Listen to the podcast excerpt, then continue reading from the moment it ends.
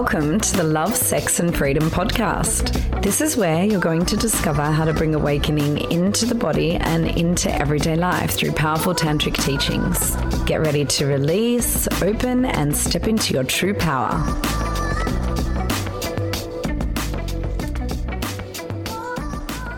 So, really, what today is about is beginning to look at what some of that programming might be there and what might already may have already worked through and what might still be hidden and not necessarily being brought forth. And really, the opportunity is that when we are a live sexual being, that doesn't mean that we're making sex 24 hours a day. I love the thing when people, when we say tantra to people, they're like, "Oh, does that mean you have orgies all day long?" right? And and that's this part of the the mind that actually in a way, disassociates because of what we've been programming to see in terms of society and culture with religion, with pornography, with a lot of things that has created such a separation between how we've arrived here on this planet. You're all here because mommy and daddy at one point came together one night, a seed and an egg met, and life was created. And yet, the very thing that brought us into life is the very thing that most of society condemns most strongly. And so that energy, when it can actually be cultivated and it can be how we move through the day in a more orgasmic state, in a more making love not just to one another, but really making love to life, and that energy is what is so deeply healing because that's the energy that brought us here. That's the energy that when you can activate your sexual energy, anything that's not love and above inside of you is going to go away. But we're terrified of actually coming alive into our sexuality because that would mean more freedom. That would mean that, that our mind would actually have less control and not to put everything upon the mind, but we're just these bioelectric magnetic beings that are taking in all of these different information along the way. And so we're told at a young age don't be sexual. Don't play with your genitals. In the fucking womb.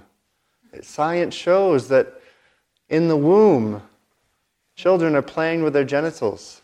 I have an old, older sister, and she has two young boys. And I was, I'd go back to Boston every once in a while, and there's a friend of hers, and you know they also have a young boy. And the father gets really weird when the child, they're like, what do we do? He's playing with his balls. I'm like, he's playing with his, his, balls because he's a boy and he's curious. Like, just let him be free. Look at what that's reflecting back to you.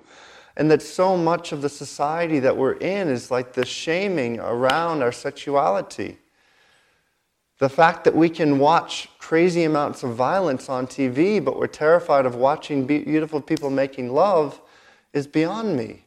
And yet, I know in my own journey the amount of shame that I've worked through to be able to have more freedom. And I still find places in my mind where I'm like, whoa, this might be much. This might be a bit too much.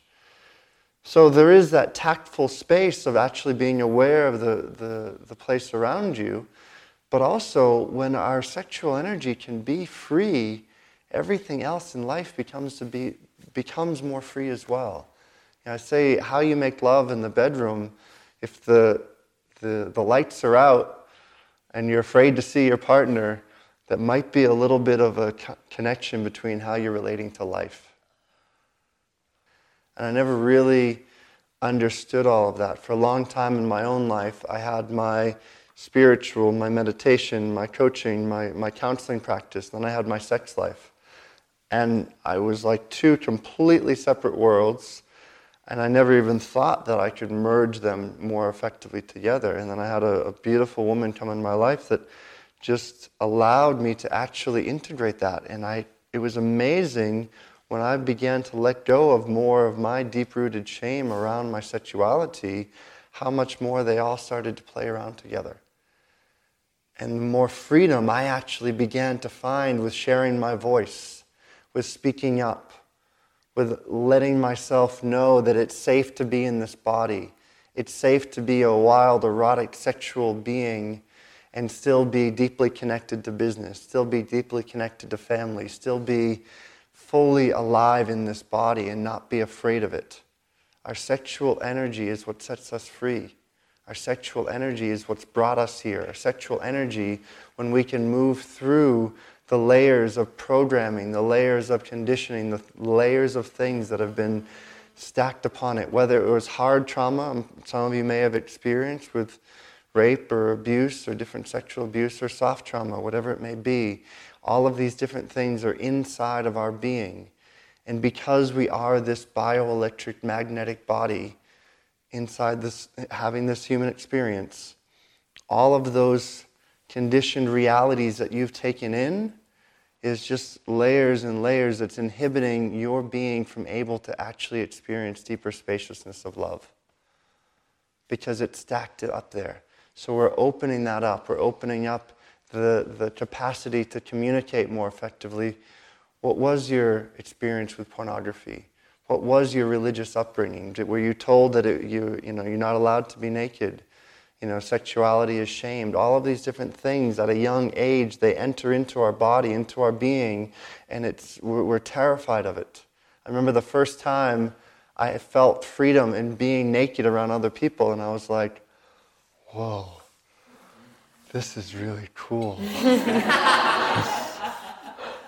I can look at their genitals and I don't have to feel weird about it. Like the moment that sexuality, the moment breasts are there, the moment like the word yoni comes in conversation or pussy, it's like, ooh, I want to tell them how I feel, but then they might think this and then they might think that. And like, when was the last time one of you looked at your genitals and just said, fuck yeah? Yeah? Like, or like, ooh, I wish it was bigger. I wish those lips weren't shaped like that. Like, why did God make me this way? All these things of like, we compare because our, our comparison mind goes to what we saw in pornography or what we saw here in, in beautiful books. It's like, my pussy lips aren't like hers. Is something wrong with me? No! God made you beautiful exactly the way you are. Mm-hmm. Whether you have a big cock, a small cock, little balls, three balls, whatever it is.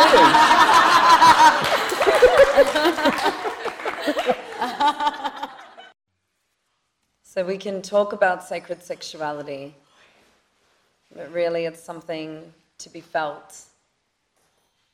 And we've been talking about the pillars of Tantra, and the first pillar, transmutation, the fire, that comes from the root when we don't feel safe, that when given a chance, spreads through the body and alchemizes suffering into consciousness as we burn away what no longer serves and remember who we really are. Another pillar that was introduced yesterday is consecration. So I consecrate this transmission to healthy sexual education on the planet to children growing up knowing that sexuality is beautiful, that sexuality is nothing to be ashamed of, to children growing up with the sounds of lovemaking instead of the sounds of the fucking news poisoning their minds. Mm. Instead of the overstimulation, children learning that life force energy is something that brings pleasure in the bedroom, that brings pleasure out of the bedroom, and as Aaron said so beautifully, that we can make love to all of life in every moment, that existing is actually a love-making act. That our children are looked, in, looked, looked at into their eyes, that we go down to their eye level and we say, sweetheart, it's okay that you feel sad, and we hold them that we say, sweetheart, how is that discovering your genitals? That we allow the animal, that the animal is okay, the emotional body is okay, deep heart connection is what paves the day, and consciousness expands far beyond the conditioning that is limited to a way of exploring sex that doesn't even begin to touch the surface of what's possible. Mm. So I consecrate mm. today and this transmission to a new education on the planet. Mm. The third pillar of the temple is transfiguration, where we meet each other's eyes and we see that there is no separation, that separation is an illusion, and that what you are looking at is the divine reflection of your own beautiful soul.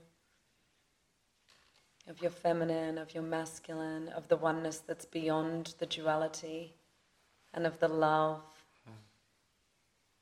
that's in your heart, and the fire that's in your belly.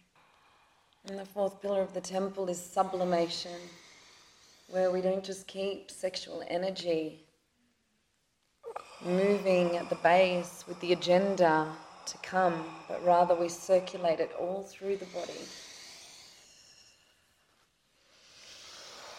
By sublimating energy from lower to higher, from higher to lower. So, with sacred sexuality, tantric lovemaking, sacred union, there's a there's a spiraling, there's a circulating, and it's much more feminine in nature than that we see in pornography, yeah? And the outcome oriented, let, let's give her an orgasm and then I can have an orgasm, and foreplay looks like X, Y, and Z. So let's assume that what's happened with pornography and religion is a lot what Aaron talked about, okay? There's all this emphasis on what we look like, on goals, on you know the deal. And then religion, the focus is on sex should only be after marriage, sex is dirty, all of that kind of stuff, and the and, and the shame that comes with it. And then, of course, there are the I guess the positive aspect of pornography is at least there's some expression of sexuality happening, right? That we get to see. And there is a wildness to it. Tantra can still be completely wild and fucking hot, and there can be you know, explosive, amazing moments happening all the time, but orgasmic energy is something that's flowing through our whole body rather than being localized genitally. And I guess the beauty of religion that's been lost is that place of sanctimony, of, commi- of deep commitment, of really loving someone and choosing someone before we make love to them. And I do feel that if there's not deep love between two people, the feminine in both the man and the woman is not going to be completely open, particularly in a woman's body. And as I don't know if any of you know this, but the way that a woman opens sexually is through her heart. So if you just try to penetrate her without her heart being open, there's going to have to be a lot of genital stimulation and lubrication happening.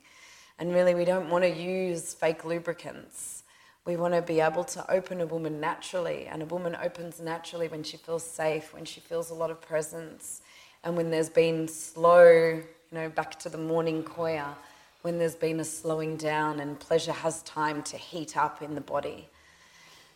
So, if that's the, do you want to add to that? Yeah, and what that means, that's what allows a woman's body to open.